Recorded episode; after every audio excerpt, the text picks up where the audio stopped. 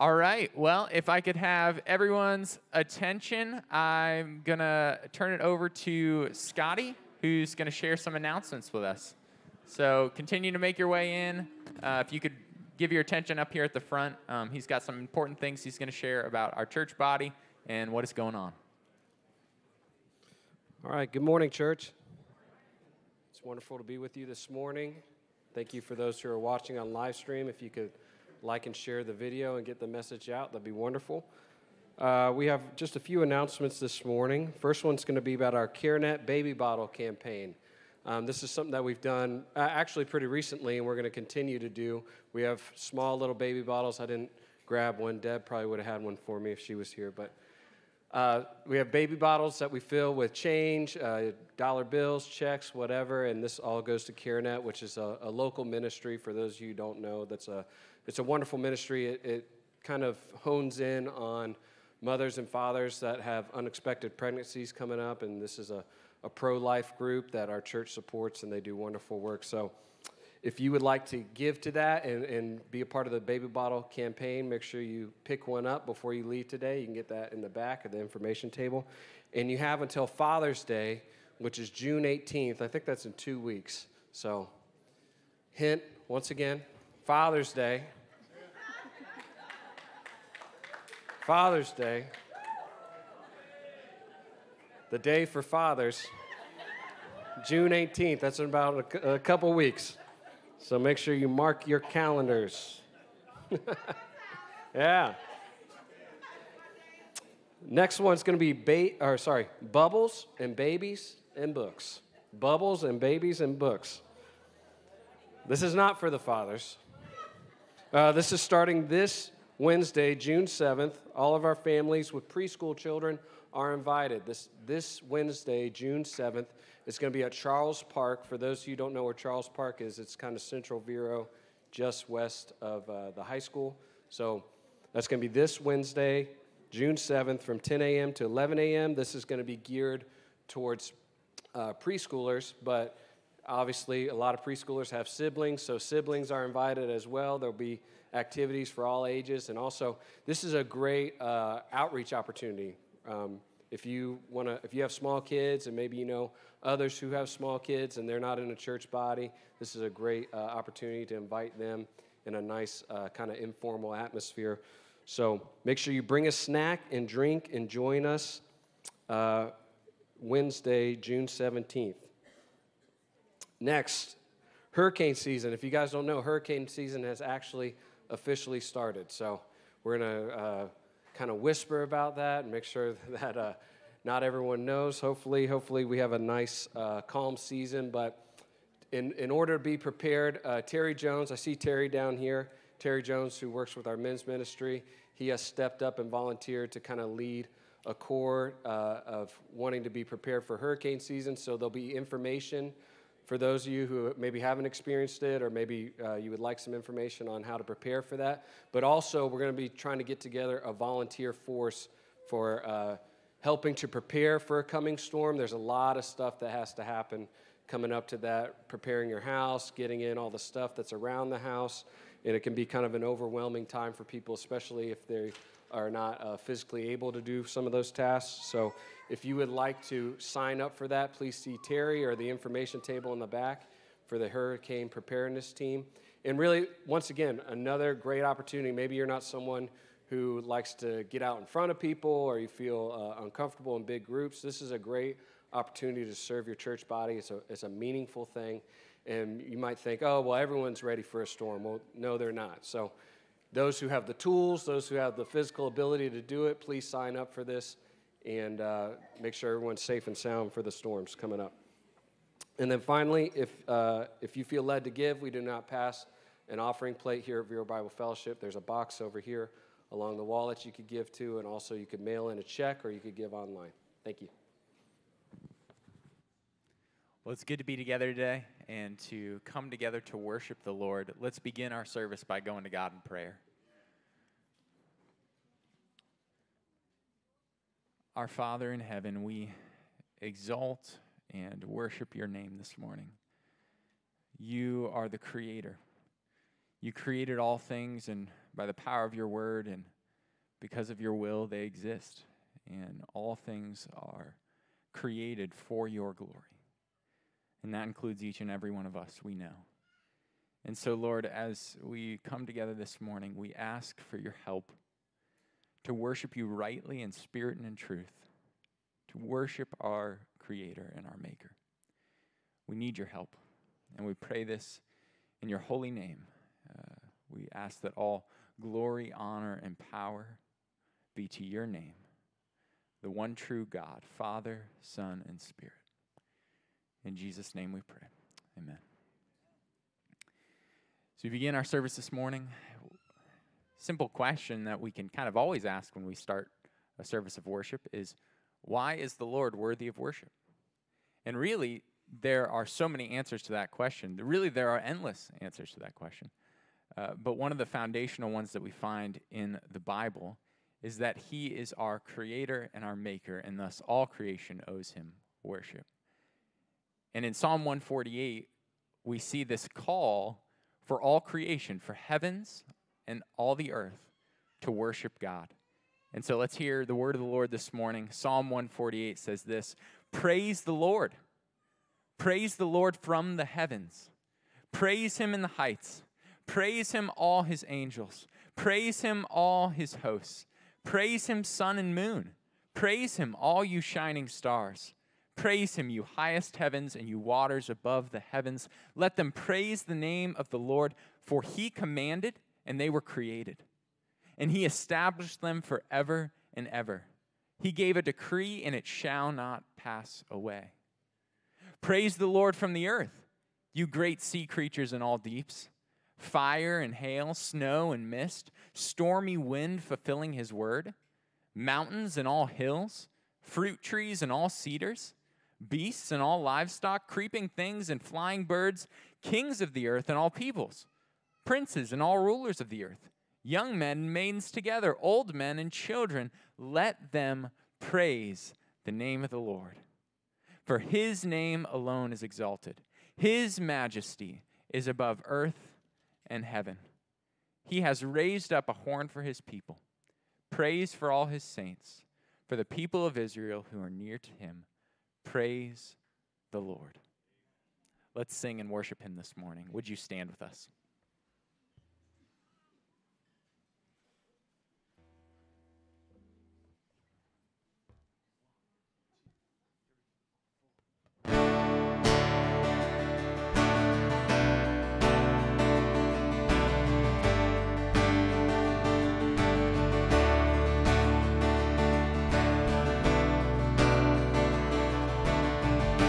All creatures of our God and King. All creatures of our God and King.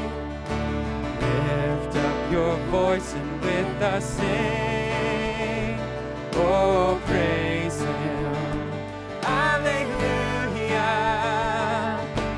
Thou burning sun with golden beams.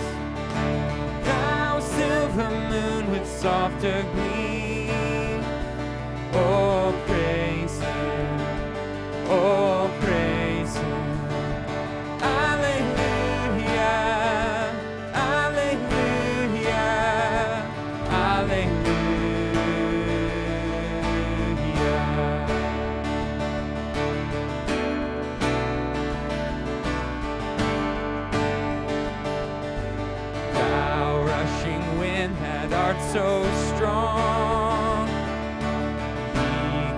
That sail in heaven along.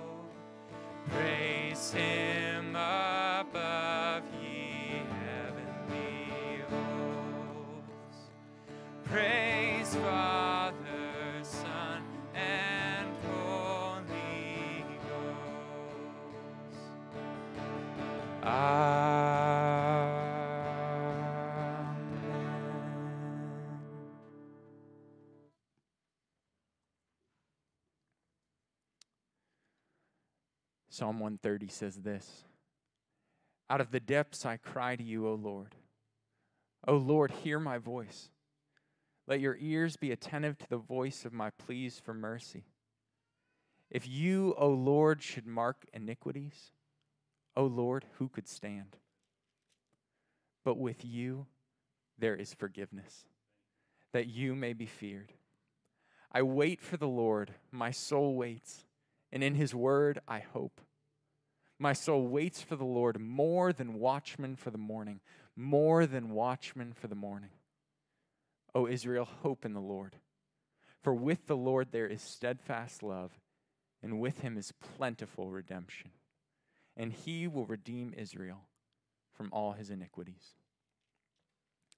As we begin in praising God and worshiping his, him as creator, uh, we come to the reality that we have all sinned against our creator, that we all rightly and justly uh, stand under his judgment. But with God, there is forgiveness, as the psalm said. If the Lord should count our iniquities, who could stand? The answer is no one. But with the Lord, there is forgiveness. And so for Christians, we believe that our sins have been forgiven, past, present, and future. But we continue to confess our sins to the Lord uh, as an act of repenting from them and also being reminded of the forgiveness that we have in Christ. And so before we sing this next song, which we're really singing Psalm 130, I just encourage you to just take a moment and um, confess any sin on your heart that you need to to the Lord just privately before we begin singing.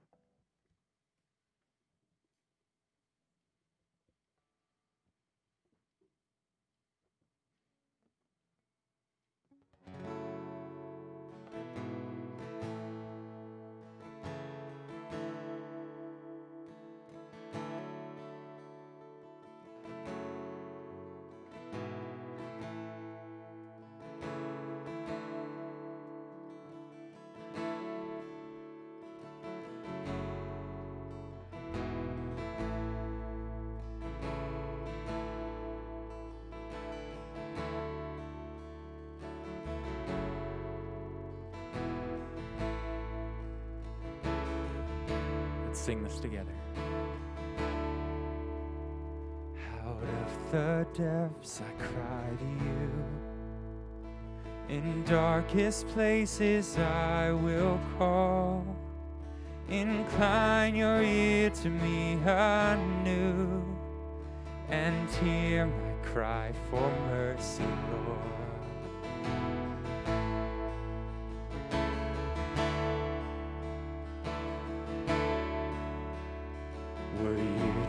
Count my sinful ways? How could I come before your throne? Yet full forgiveness meets my gaze. I stand redeemed by grace alone.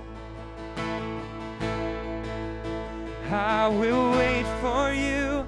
I will wait for you on your word.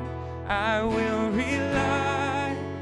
I will wait for you. Surely wait for you till my soul is satisfied.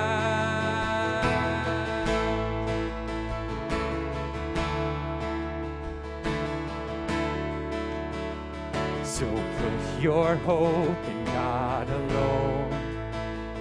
Take courage in His power to save, completely and forever one.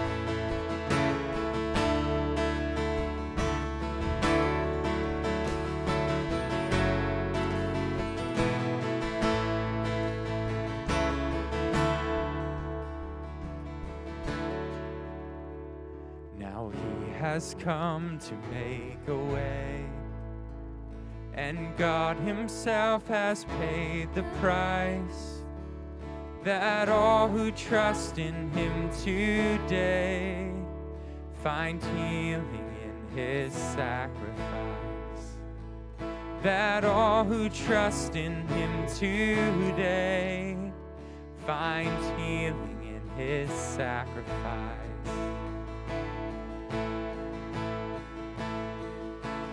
I will wait for you. I will wait for you through the storm and through the night. I will wait for you. Surely wait for you. For your love is my delight.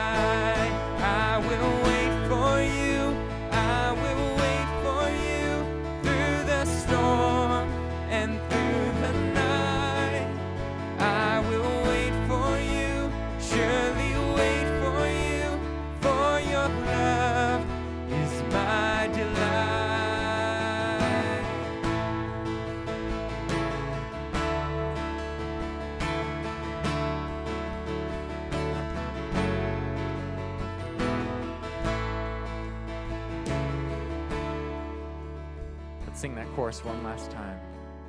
I will wait for you. I will wait for you through the storm and through the night. I will wait for you, surely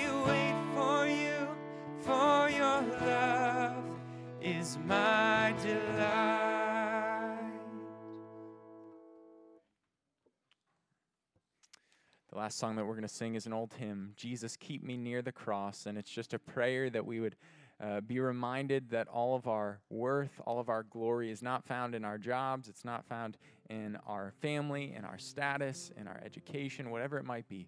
It's found in the Lord, it's found in the righteousness given to us in the cross.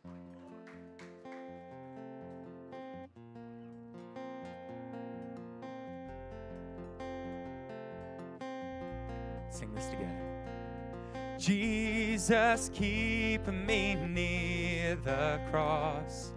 There a precious fountain, free to all a healing stream, flows from Calvary's mountain.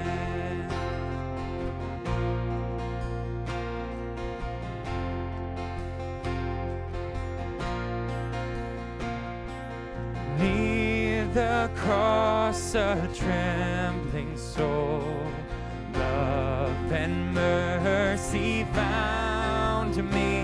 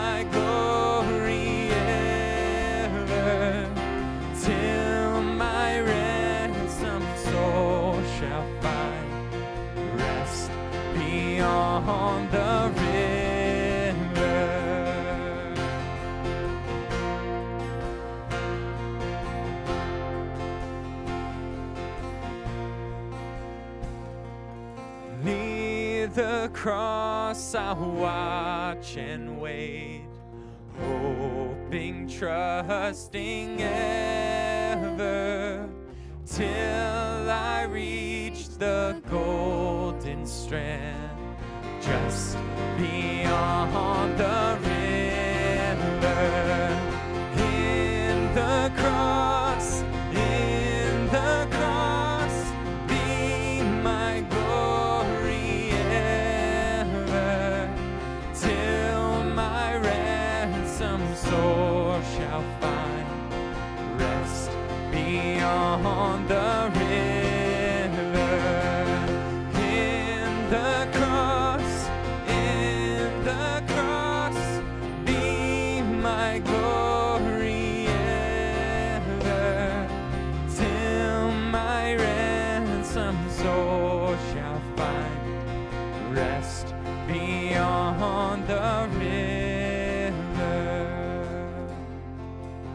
last part. Till my ransomed soul shall find.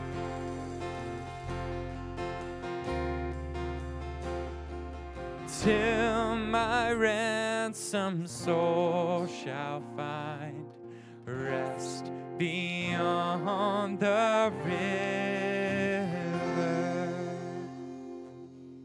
Amen. Let's pray together. Father, we thank you for the love of your Son for all that you did for us on the cross. That we can find righteousness, we can find uh, forgiveness, we can find freedom, all in the cross. And that's our simple prayer this morning as a church. Keep us near to the cross. Keep us uh, in our minds. Keep the theology of what was done. Keep the the narrative and the history of what was done. Keep it in our minds, Lord, because we need it constantly, day by day. We need to live in light of the truth of the gospel. And so we ask for your help, Lord, and we ask that you would just continue to prepare our hearts for your word to be preached this morning. Lord, help us to receive it with gladness and eagerness. Help us to be ready to study your word together and help us to live our lives in light of it. We pray this all in Christ's name. Amen.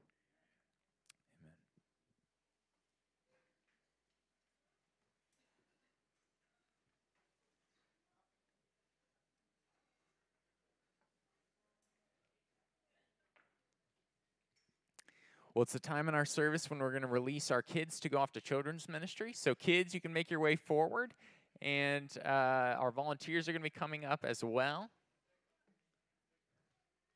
And as our kids come forward, can we just give a round of applause and just celebrate each of our kids? Valued parts of our church body, valued. Yes. Awesome. Well, we uh, get the privilege of celebrating communion this morning, and so I'm going to turn it over to um, one of our pastors, Bruce, who is going to lead us in communion.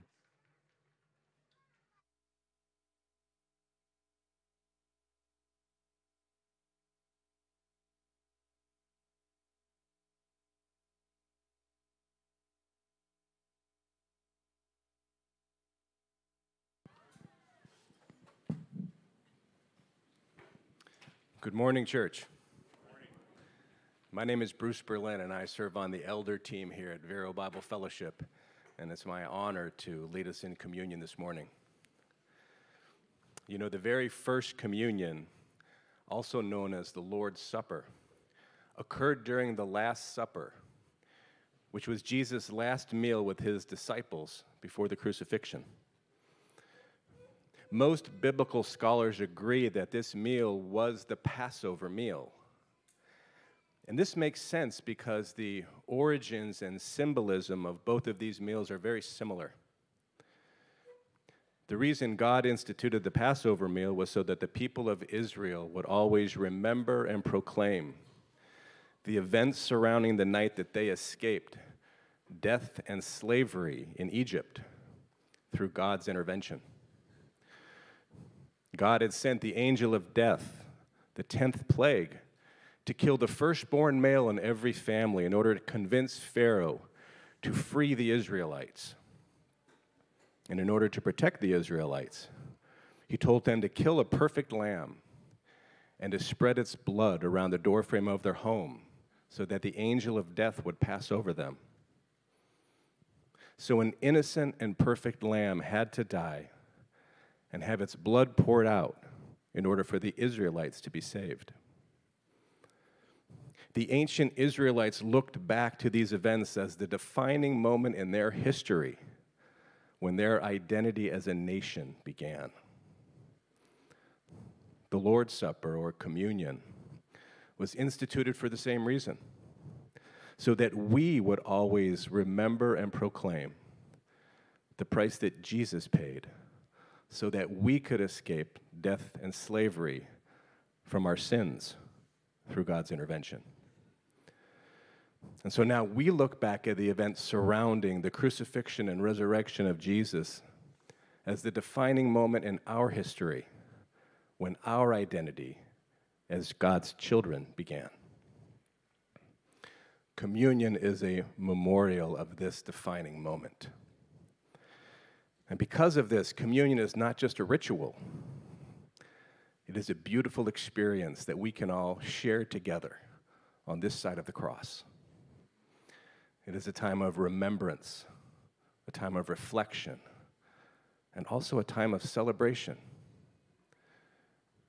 It is a time of remembrance and remembering that Jesus' body was broken for us and that he was beaten and crucified for our sins and died to pay a penalty that we couldn't pay.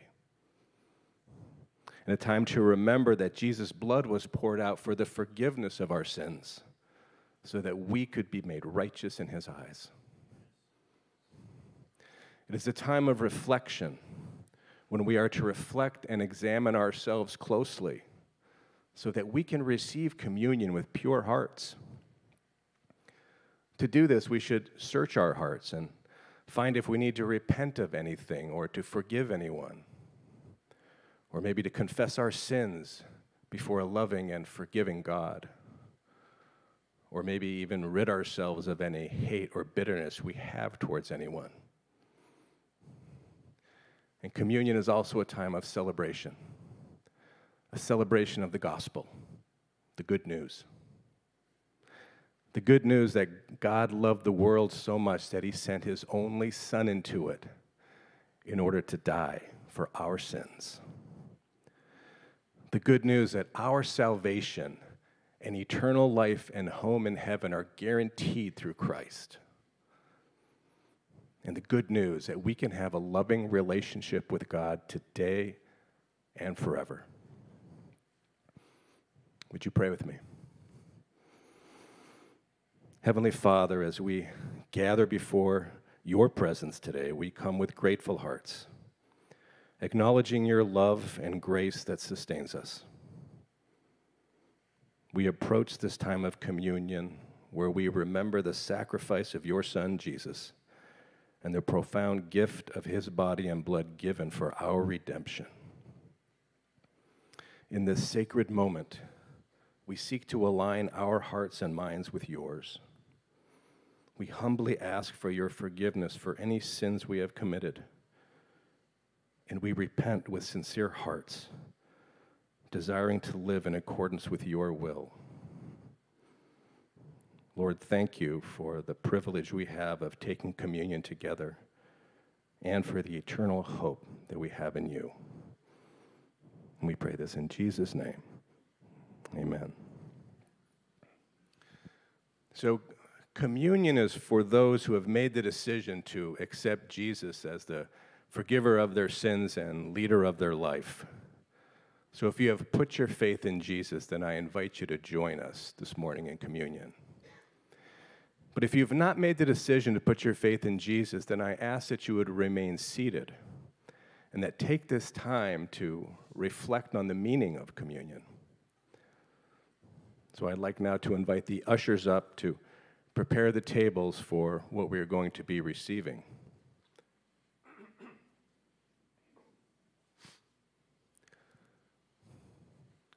So, as the music starts to play, I would ask that the front rows would come up through the middle aisle to receive the elements and then go back through the, the sides back to your seats. If anyone here needs assistance with communion, please raise your hand and someone will come bring the elements to you. So, as you wait for your time to come and receive the elements, and when you return to your seats, please take this time to remember and reflect in silence.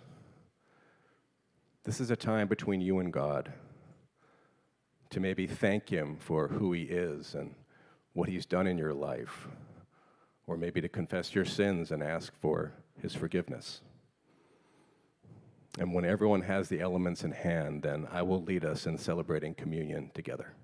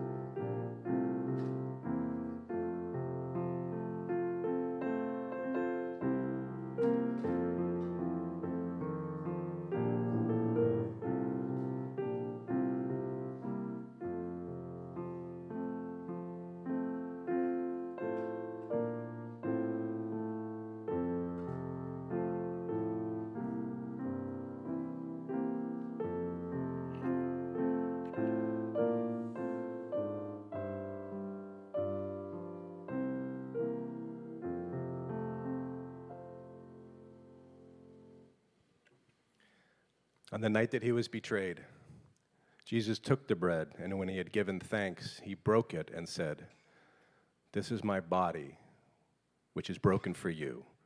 Do this in remembrance of me.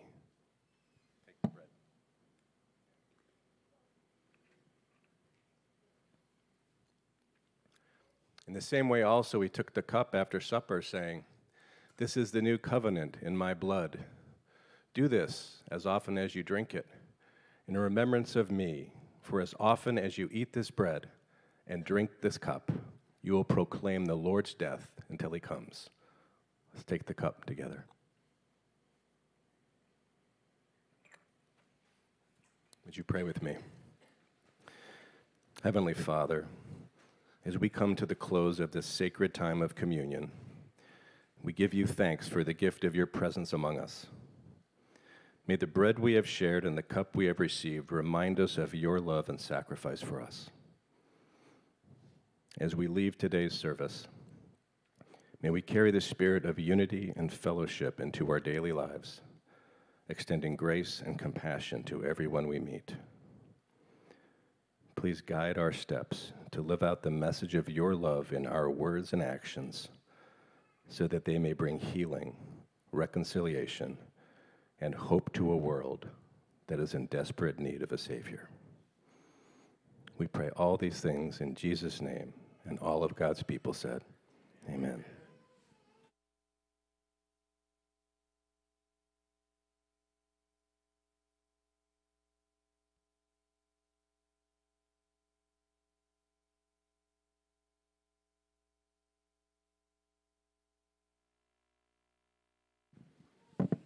Good morning. Reading from the Word of God this morning, Ephesians 5 8 through 16 says, For at one time you were in darkness, but now you are the light of the Lord. Walk as children of light. For the fruit of light is found in all that is good and right and true. And try to discern what is pleasing to the Lord. Take no part in unfruitful works of darkness, but instead expose them. For it is shameful to even speak of things that they do in secret. But when anything is exposed by the light, it becomes visible. For anything that becomes visible is light. Therefore it says, Awake, O sleeper, arise from the dead, and Christ will shine on you. Look carefully then how you walk, not as unwise, but as wise, making the best use of the time, because the days are evil. This is the word of the Lord.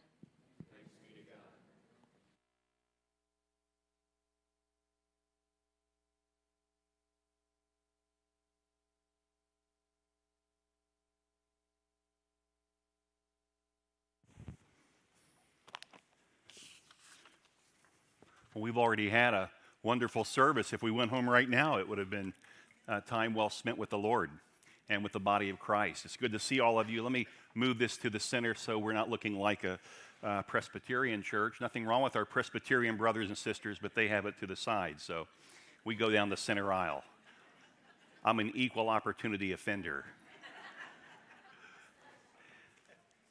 I'm, I'm very thankful that my daughter Lauren and her husband Graham and their five children are here uh, from Wheaton. And uh, I know some of you are from that area as well. I hope you get a chance to say hi to them before they, they leave today.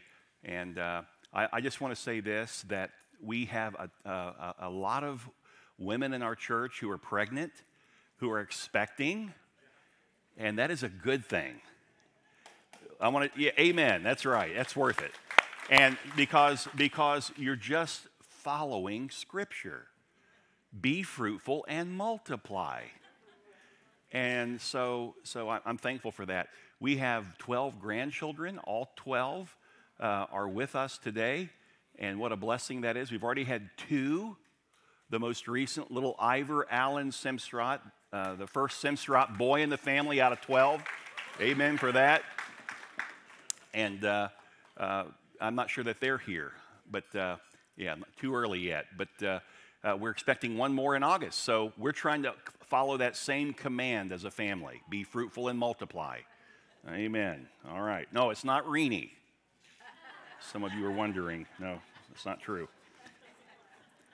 We're going to get into the Word this morning, and uh, I want you to take your Bible and go ahead and turn to Romans chapter 1 and be ready.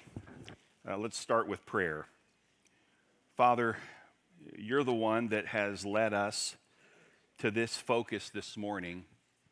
And I'm praying that God, you would speak to every heart that is here that subjective word that each of us individually needs to hear. But you're also speaking corporately. You're speaking to all of us together as a church. May we receive that message as well. And Father, may we be prepared and ready to go into this world and live out the gospel, which is our calling. And I pray this in Jesus' name. Amen. Well, today we're leaving our verse by verse study through the uh, book of Philippians in order to focus on a subject that's important for the church uh, to understand and, and really to respond to.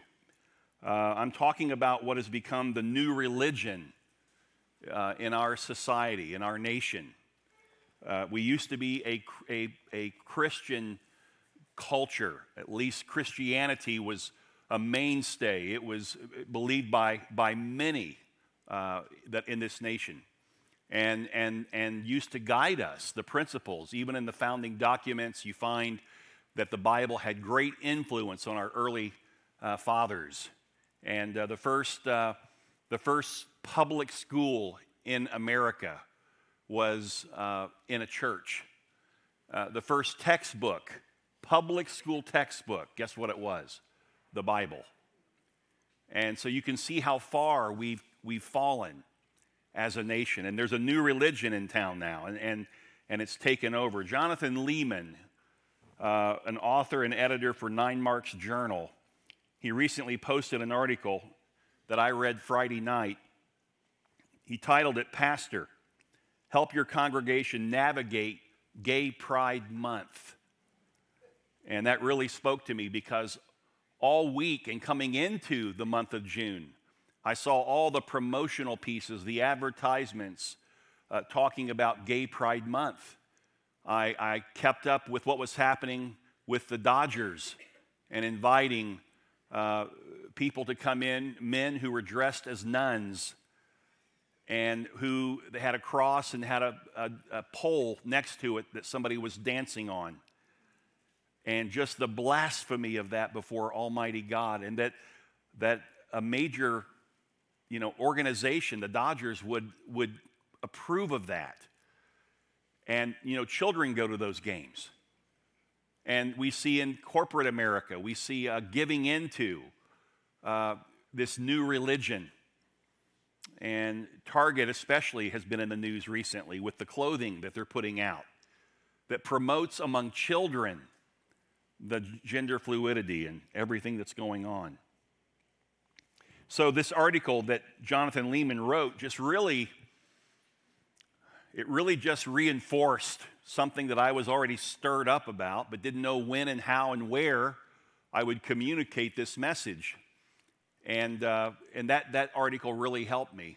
It settled the issue. And I, I texted uh, the staff and later the elders, and I said, Guys, I just feel like uh, we need to address this, even though we're in the verse by verse study of Philippians, which you know we, we stick to. And I, I want to address it today. Uh, know this that I'm going to be taking excerpts from that article, and you can download that article. Go to Nine Marks uh, website, Nine Marks, M A R K S, and you can download the article from Jonathan Leeman titled Pastor Help Your Congregation Navigate Gay Pride Month. Jonathan is also an elder in his uh, church, which is Cheverly Baptist Church in Cheverly, Maryland, just outside of Washington, D.C. In the article, he mentions a congressional staffer, a friend of his, who, who just four days ago told him that along with the two flags that you typically see outside of each congressional office, the two flags would be the American flag and then whatever state flag that congressman or woman belonged to. those two flags would fly outside the office. He said that uh, now there's a third flag that's flying from many of the congressional offices, and that is the rainbow flag. So, it doesn't necessarily mean that that person engages in anything, but they are under the pressure of their own state or under the pressure of society, they're caving in. They're caving in. That ought to be a concern to us as Americans, but more importantly, we're not here today to represent America. We're here today to represent God. So, as Christians, this is a great concern. Um, there's a shift going on. It's a shift in American society before our eyes. A, a new religion is rising up out of a post Christian culture. Uh, Jonathan Leeman aptly calls it, this new religion, neo paganism, a new paganism. And the main push and promotion of this new paganism is sexual sin. Sexual sin's been around a long time. Uh, when I was a boy back in the 60s, uh, we know that there was a strong sexual sin push, a revolution, a sexual revolution occurring in our nation. But it never gained momentum with the mainstream, mainstream of America because the prevailing influence was still Christianity. Christianity served as a restraining force against that kind of an onslaught. So the sexual revolution in the 60s was more of a fringe movement than a norm of society. In fact, it was, it was shunned by the mainstream. But Christianity is no longer the prevailing influence in America, it's been replaced with paganism. If any of you think that this is a Christian nation, you, you, you've, you've closed your eyes, you've stuck your head in the sand. It's not. Yes, there are those who believe in God. There are churches that are standing on the truth of God. But that is waning. Fewer and fewer churches are standing on truth. Many Christians today who would say they are evangelical have caved in to the norms of this society that are worldly belief systems. Paganism bows to no religion because it is a religion. The same is true for atheism. Whatever they tell you about atheism, it's a religion. And, and it's a religion of humanity. It's a human religion where one can indulge in worldly delights and material possessions, one who, re, who revels in sensual pleasures. Hedonism is well in a neo paganism society, and self indulgency is really the focus. That's the key to life. Do what you want to do. There's no rules, there's no, there's no absolute truth. Truth is what you make it out to be. And so God speaks of pagans and paganism. He speaks of it so often in the Bible. We shouldn't be surprised that our nation is facing what it's facing right now. The Apostle Paul writes in Romans in chapter 1, and I'm going to turn there with you. He not only addresses the pagans as ungodly, but he also talks about the downgrade, the spiritual downgrade associated with total depravity, the pathology of sinful behavior. He talks about these things. Let's look at it. Chapter 1, verse 18. For the wrath of God is revealed from heaven against all ungodliness and unrighteousness of men, who by their unrighteousness suppress the truth. For what can be known about God is plain to them. I'm going to stop there for a second. I have a file uh, of articles and letters that I've received, emails that I printed out from people who were caught up in homosexuality, those types of sins, uh, which I, all, look, it doesn't matter whether it's fornication, whether it's adultery, whether it's homosexuality, bestiality, it's all sexual sin. But there are some sexual sins that are natural, and there are some that are unnatural. And, and, and I have a file of people who were caught up in unnatural sexual sin, who, because we taught the Word of God and continued to hold the line of truth, and the Holy Spirit took that truth and allowed those seeds to settle in the hearts of these people, they turned back to God. They walked away from that lifestyle. In this file, I have people who say to me, Don't believe it when they tell you that they are born this way. I used to proclaim that. I've got one who was, a, who was an, uh, uh, an advocate, they were a voice for that community. And that was one of their lines was you're coming against people who were born this way. This is the way God made them. And that person said to me in this in their in their letter, they said, that's not true. And I always knew it wasn't true. Because it lines up with scripture here. That he's made it plain to them.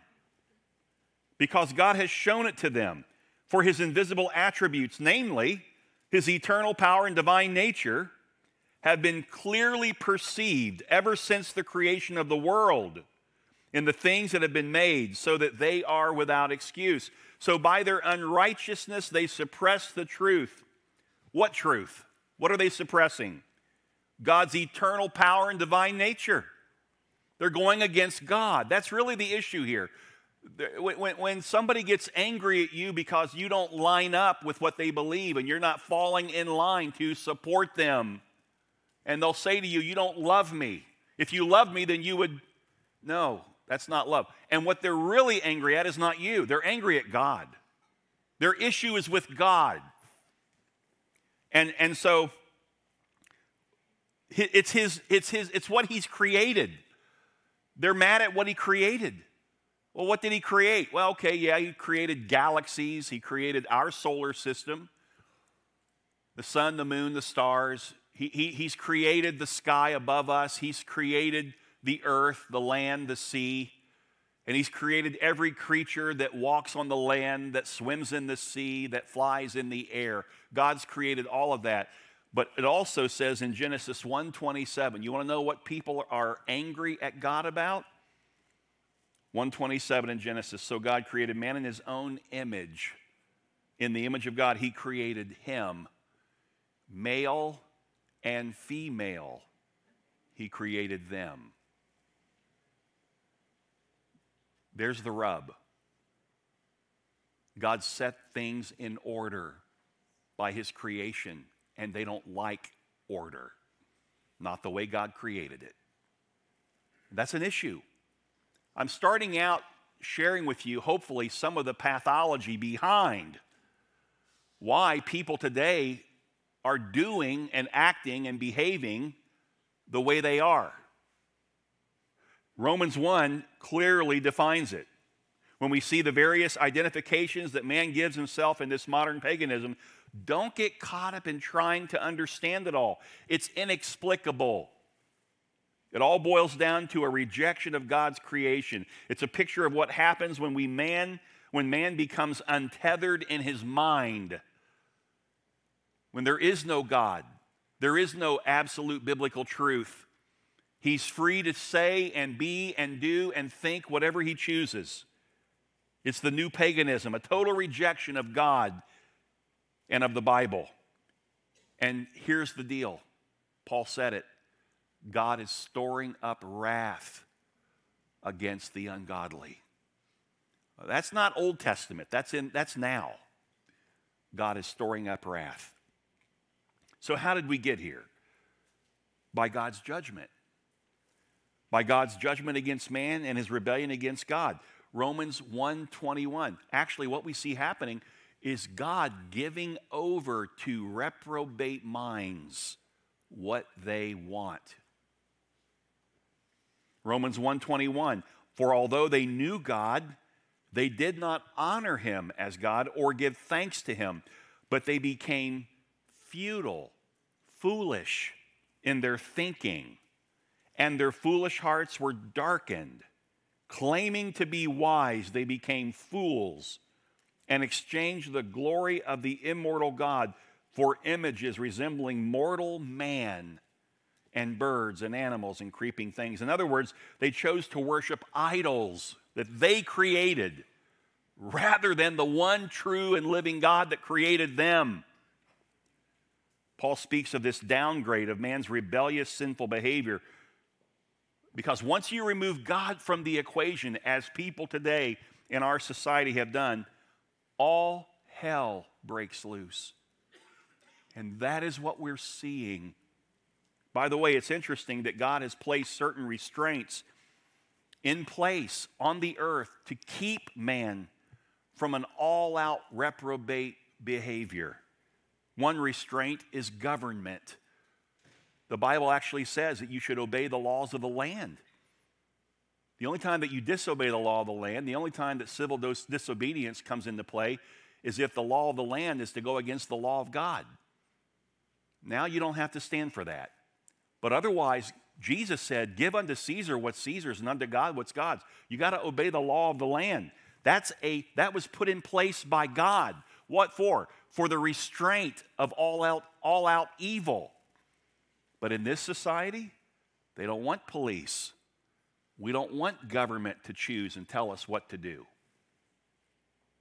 And then another restraint that's been put in place by God, it's a natural restraint, uh, is family. The world did not create the concept of family, God did. God did. And so you have a mom and you have a dad and you have children. That's the family. In this society, 75% of children who live in the inner city do not have a father image in their home. That means dads are not around to teach and to correct and to love their children. No wonder we have chaos on the streets when there's no father image that God put in place to restrain evil. The same would be true if the mom was missing. You're missing something that's absolutely critical as an ingredient to raise a child. This society does not respect that. That's why Black Lives Matter, the BLM movement, is so evil. In their own purpose statement, they do not support, there's nothing said about fathers, not one thing, because that's not an important point. And that goes against everything God stands for. So now we've got, we've got the government that the world has turned against. We've got the family that the world has completely ignored. Those are two important restraints. A third restraint is the church. God has placed the church in society. There was a time when the church was the centerpiece of every community, of every village in America. They even held their city meetings at the church. It was the key building in the, in the city that they would go to. It was where the children were raised and taught. The church today, many churches no longer even believe what the Bible teaches, much of what the Bible teaches. It's a different day.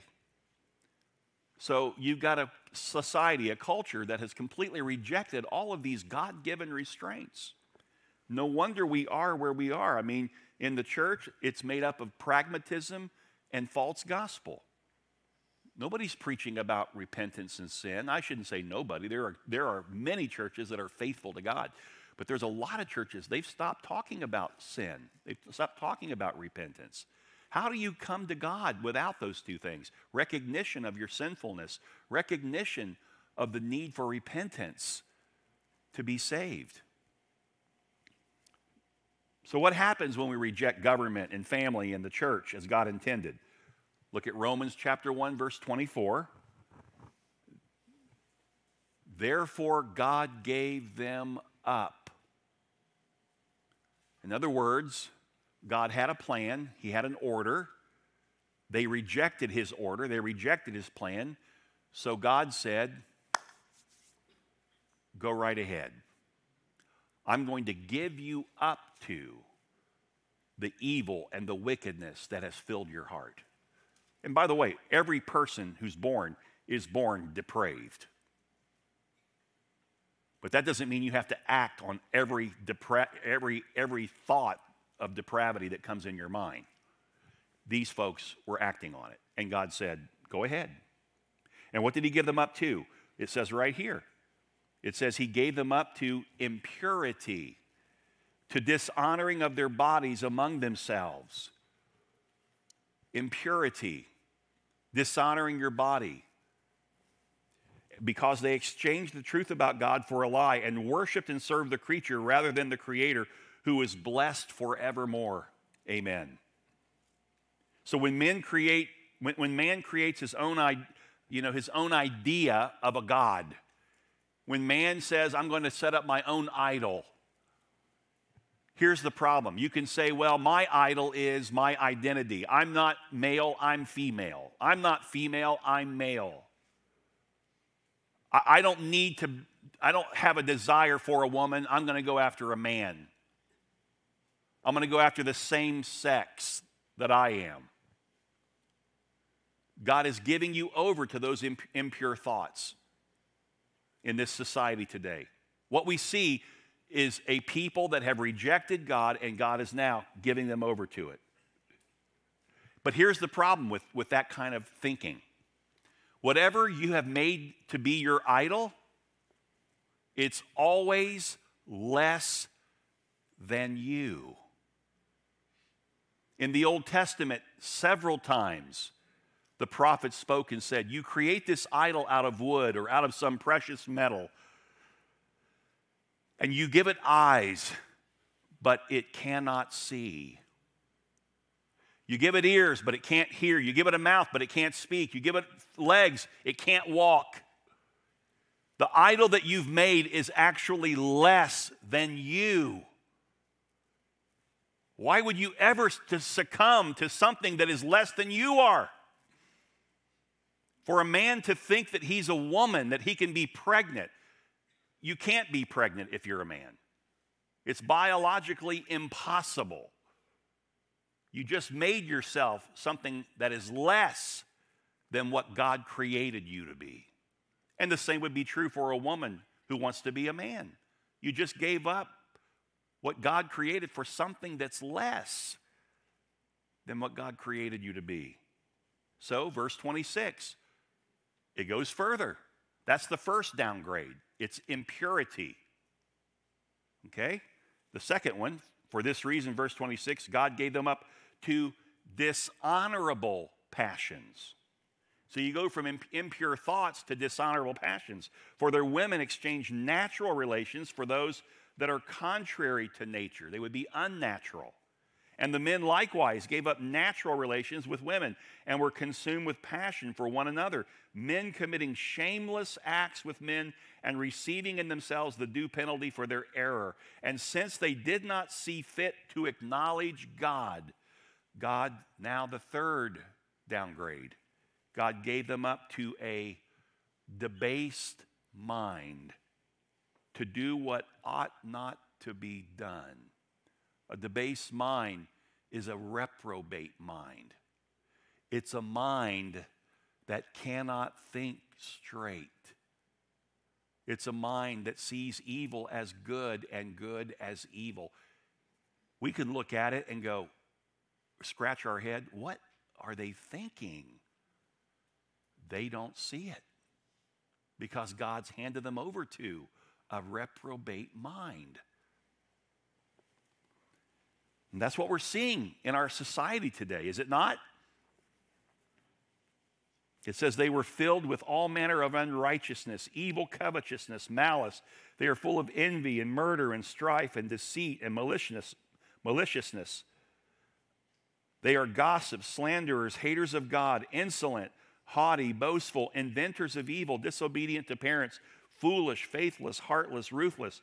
Though they know God's righteous decree that those who practice such things deserve to die, they not only do them, but they give approval to others who practice them. Now, our children are being introduced into these, these reprobate behaviors. So, we're seeing Scripture play out before our eyes right now. Because the, the real question is how are we going to respond to this stuff. I didn't share what I just shared about the downgrade and about where our nation is so that you would then turn against the nation and turn against the very people that are practicing these things. It's not why I shared it. Now I want to turn the corner and say, as Christians, how should we respond to these who are caught up in reprobate sinfulness?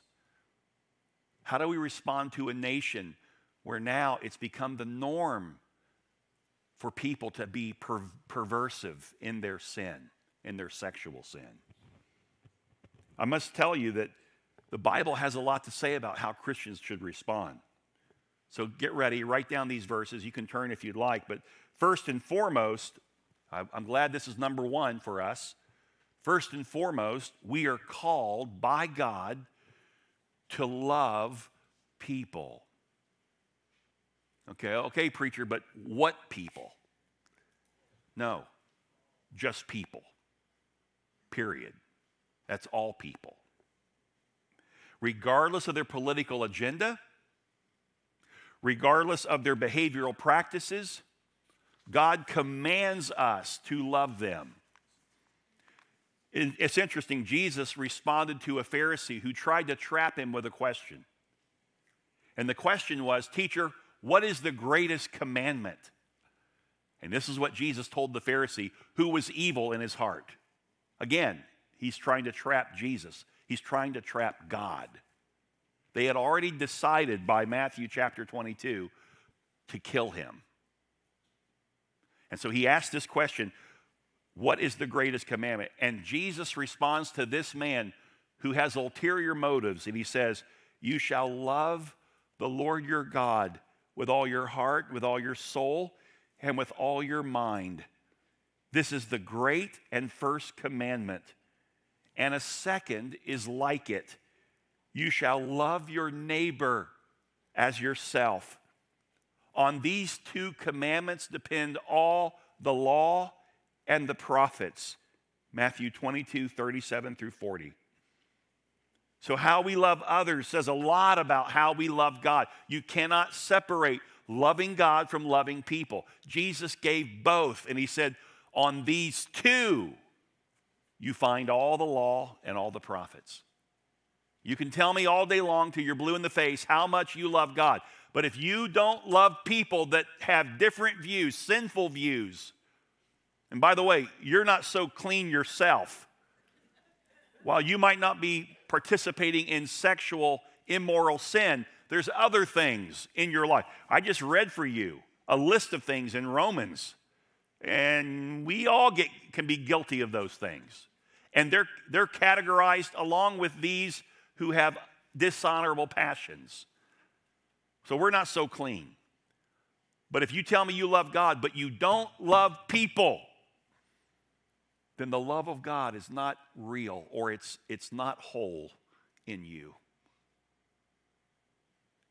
And nobody believes you. You have no credibility with people. In fact, when he was talking to the church, Peter said, The way you love others is the way God loves you. And he also said that this is how they'll know. John said, This is how they'll know that you've passed from death to life by how you love the brethren. It's interesting. Here we are talking about loving the world. We don't even, at times, don't even get along with each other in the church.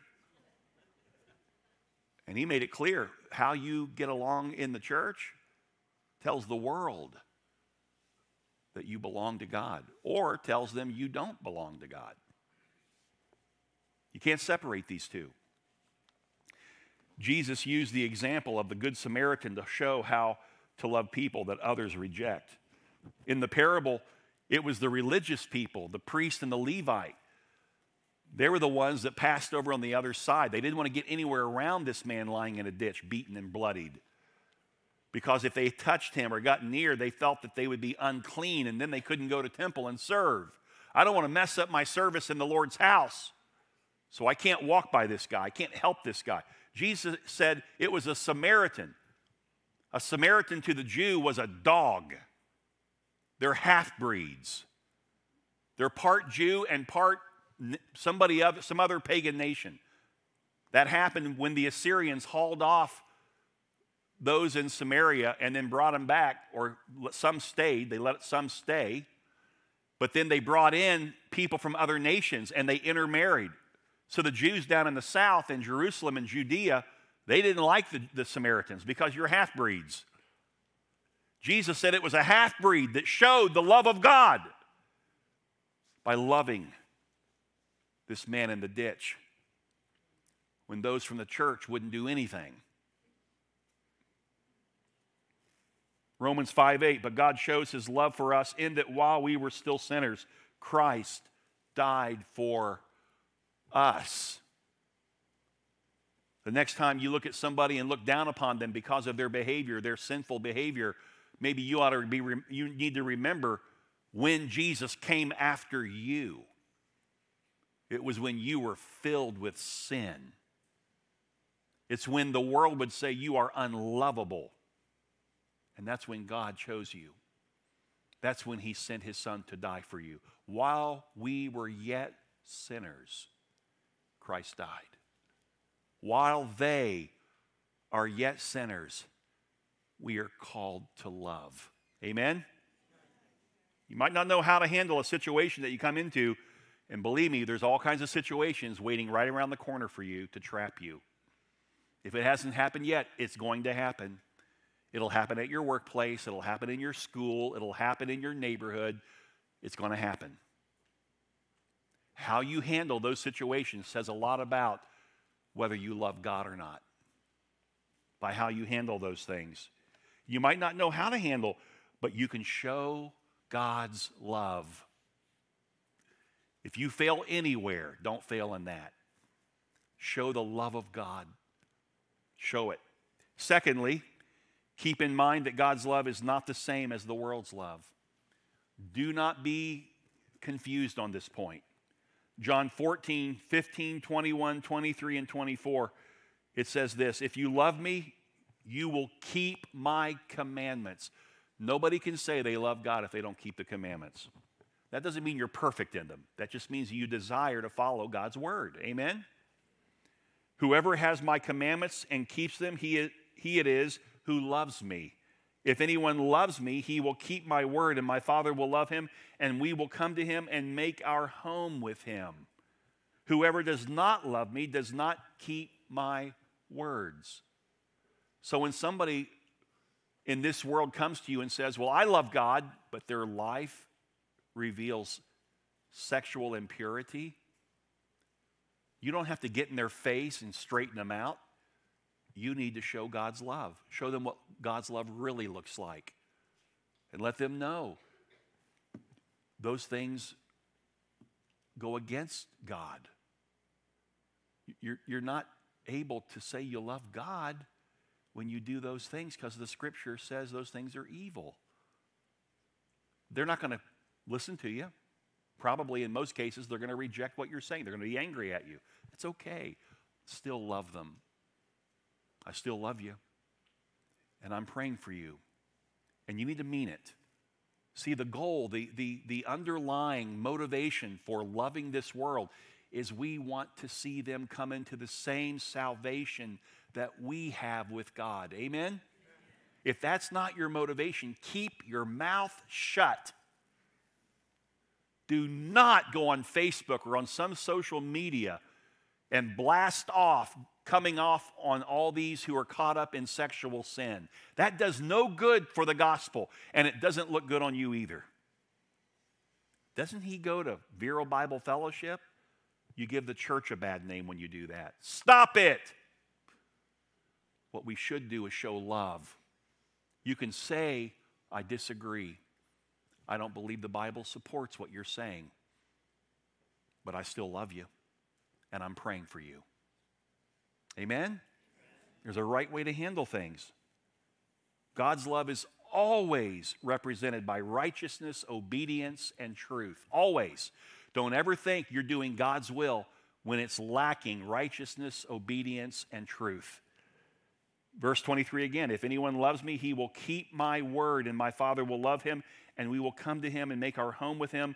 And whoever does not love me does not keep my words. Keep the words of God. Paul tells us in 1 Corinthians 13 6 that God lo- God's love does not rejoice at wrongdoing. I know Christians because, because sexual impurity comes close to their house, maybe through relatives, maybe through dear friends. They start softening their position on that type of sin for the sake of their family member, for the sake of their friend.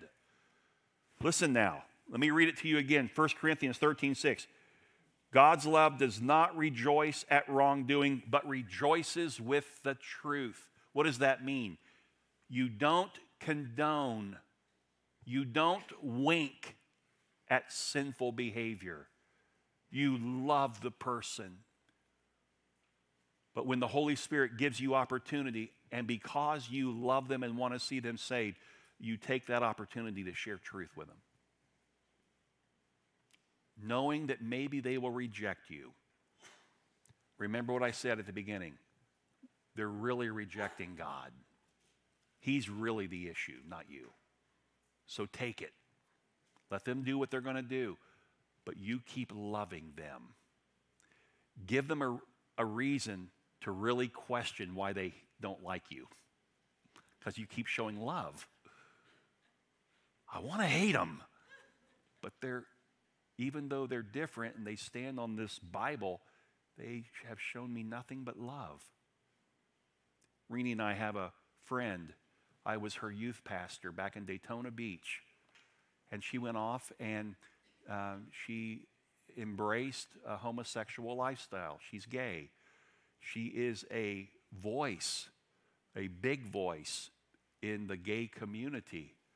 She's a comedian. She was so always very bright and extremely, uh, you know, just could just make you laugh at the drop of a hat. She now is a comedian. She travels, she does performances. And I remember uh, back when we were going through a difficult time and somebody said something. Out of the blue, she comes on Facebook and she responded and said, You don't know Greg and Renee like I do.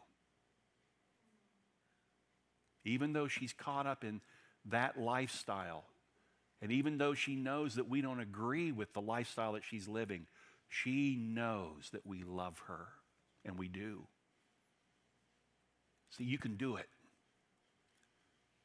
They might be angry at you at first. Maybe they'll never come back and be your friend. That's okay. You're standing for truth in love. God's love is different from the world's love, it's not the same love. In worldly love, it means that you love whatever you want to be. I, I love this, I love that, and there's no foundation. It's not tethered to anything. Our love is tethered to the Word of God. Our love is tethered to God Himself, right? When love requires you to approve of sexual sin, you know that's not real love. You should know that. So don't cater to it. You continue to hold the line for real love, real truth real obedience, real faithfulness, real righteousness.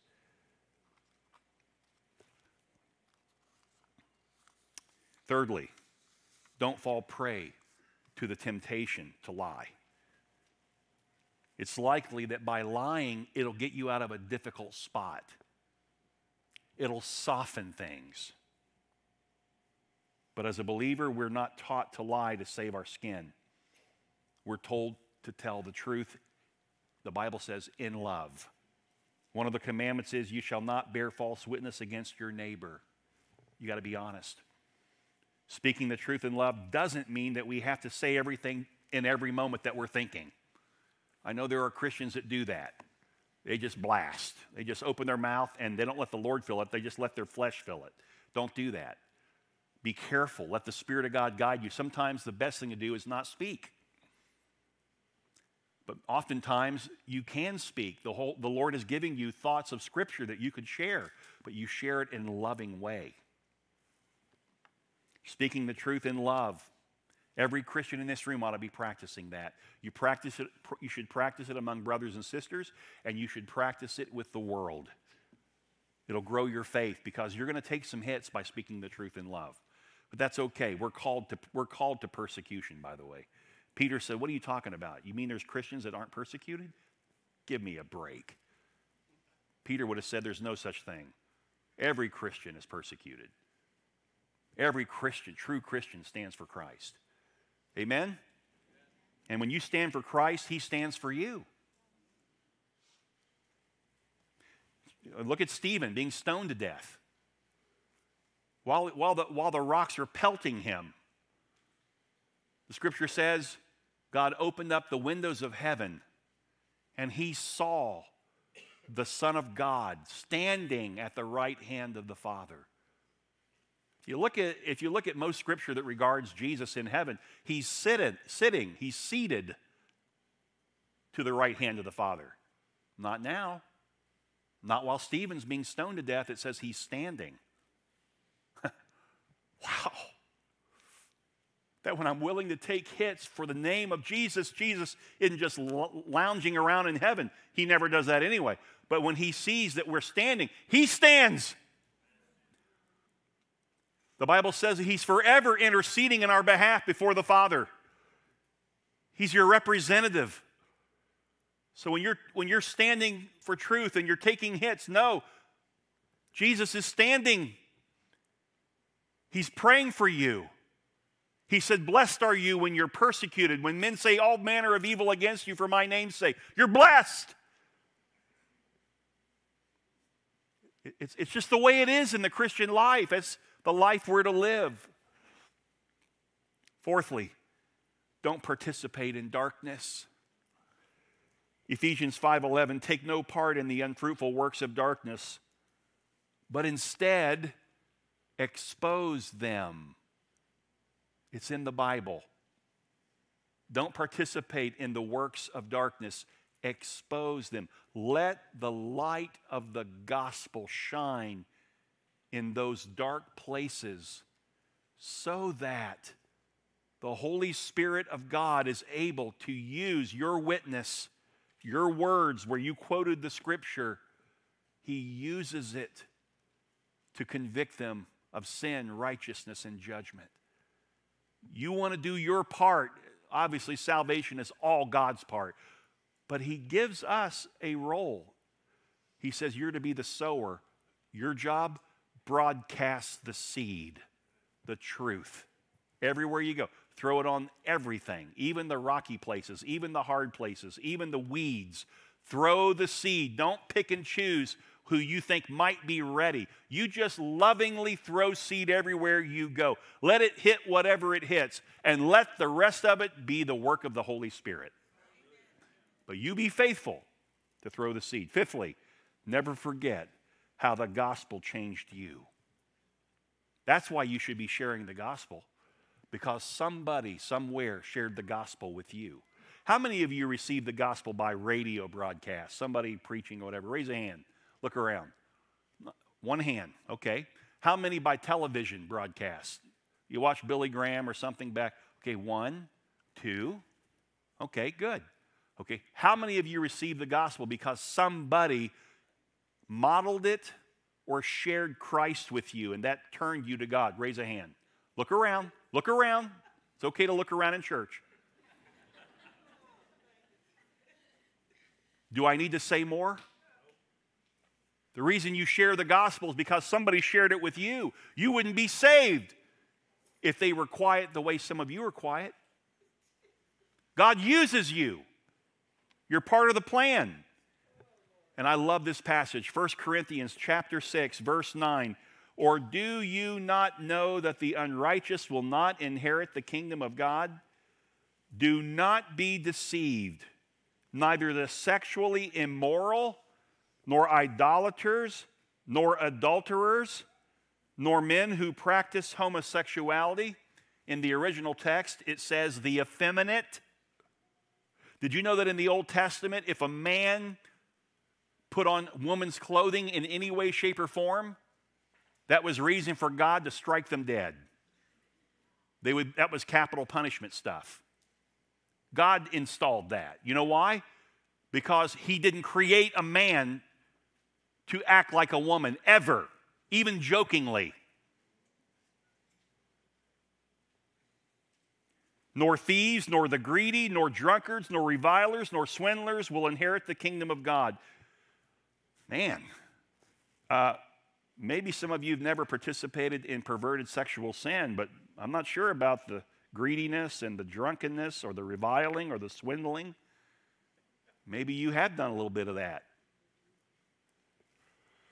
You will not inherit the kingdom of God. Now look at the next verse. This is the redemption of God. This is the love of God, the mercy and the grace of God. And such were some of you, past tense, but you were washed by the word, washed. You were sanctified. You were set apart by God. That's why He called you to salvation. And you were justified by faith, right? In, this, in the name of the Lord Jesus and by the Spirit of God. Justified. You became justified, meaning God no longer looks at you and sees a sinner. Because of the work of Jesus on the cross for your sins, it's as if God no longer sees sin in you. Just as if you've never sinned. That's how He sees you today through Christ you have been imputed with the righteousness of Jesus. Somebody ought to be shouting hallelujah on that. Thank you, God. Because I've committed some sins in my lifetime. Sins that I don't even want to share ever. And every day I struggle in my mind. Every day thoughts come in when I think about certain people and I want to judge them when I want to be impatient with my wife or impatient with whoever. That's a regular thing for me. I mean, that's regular. Every day I'm tempted to lust. Every day. I'm a man. 98% of all men are tempted to lust, the other 2% are lying. Just the way it is. But I don't have to give in to it. Isn't that wonderful? Because I've been washed I've been sanctified, set apart by God. I've been justified by the work of Christ on the cross. God looks at me and he looks at, and says, He sinned? I don't see sin. I see the righteousness of my son who died for him, covering his sinfulness. The price that my son paid on the cross satisfied the guilt and the shame that brought my wrath and my anger and judgment against him. It's no longer there. Aren't you glad for that? Let me give you one more point. I know we've gone over. Those of you who came in and didn't know or you forgot to get a cushion in the back to sit on, I am so sorry. Next week, get that cushion. We've got people who get two cushions. Nobody will ever look down upon you, okay? So let me just close out and say this.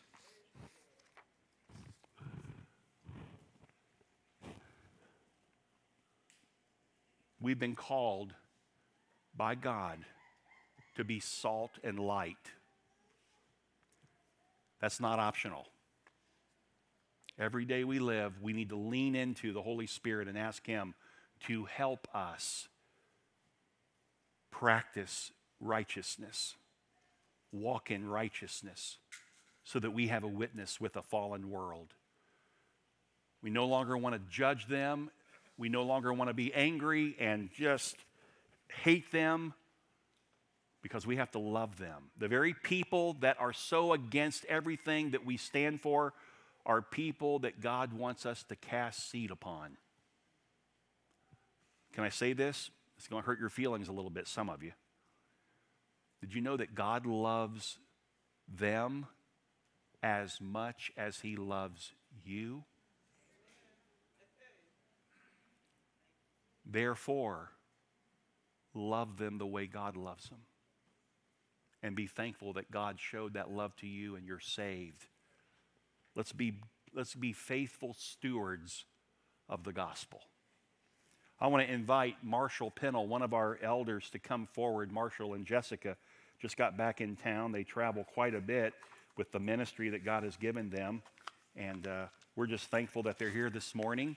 And uh, Marshall, I want him to, we, we, you might have noticed we didn't have a prayer focus. And I want Marshall to close our time with a prayer, and he's going to lead us as a congregation.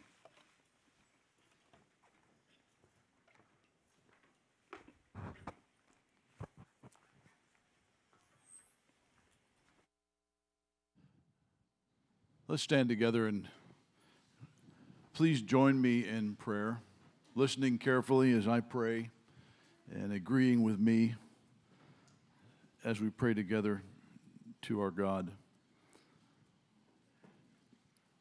Father, as your children this morning, followers of Christ, who have been redeemed by the blood of Christ, we're aware of the desperate situation that we were in before being redeemed by your blood. Father, may our hearts be grateful this morning as was so carefully explained to us in our time of communion. May we ever be aware of the miracle of salvation. And Father, might that be something that makes it impossible for us to despise other people regardless of their condition. God, we are in a world that's developed some things that are very tricky to us, hard to understand, hard to navigate. Sometimes it's difficult to know what, when to keep our, our mouths quiet and when to speak up. But Father, thank you that as Greg has reminded us this morning, we can ask and count on the Holy Spirit to guide us and help us, to speak through us, to give us restraint to give us peace when our hearts are troubled, knowing that in spite of the wickedness that goes on around us, our God reigns. Father, I pray that you would help us as we go through these times following you to be absolutely committed to the truth of your word. Thank you that it was preached carefully and thoroughly to us this morning, and that we can go into your word and look and see what you have said and make that our standard for truth. Father, I pray that we, as your followers from this congregation, would be committed to obeying the Word of God. Father, I pray that you would help us to be loving as we live our lives, not condoning things that are wrong, but being loving and kind, understanding that we, like everyone else, are sinners saved by the grace of God, and praying for those who have not come to faith in you, and living such lives among the pagans that they turn to you. Father, I pray that as we leave this place this morning, that you will guide us, remind us, give us, your people, a stronger commitment to the truth of your word and how we can live that out in the world around us. Thank you, Father, that you have promised that as we do this, as we go to make disciples of all nations, that you will be with us. And Father, as we close this service and end this prayer this morning, may we do it with thankfulness of the knowledge that God is with us. You will be with us even to the very end of the age. Father, we love you. We're grateful for you. In Jesus' name, amen. And friends, may the God of all peace bless you as you go and serve him in this world. You're dismissed.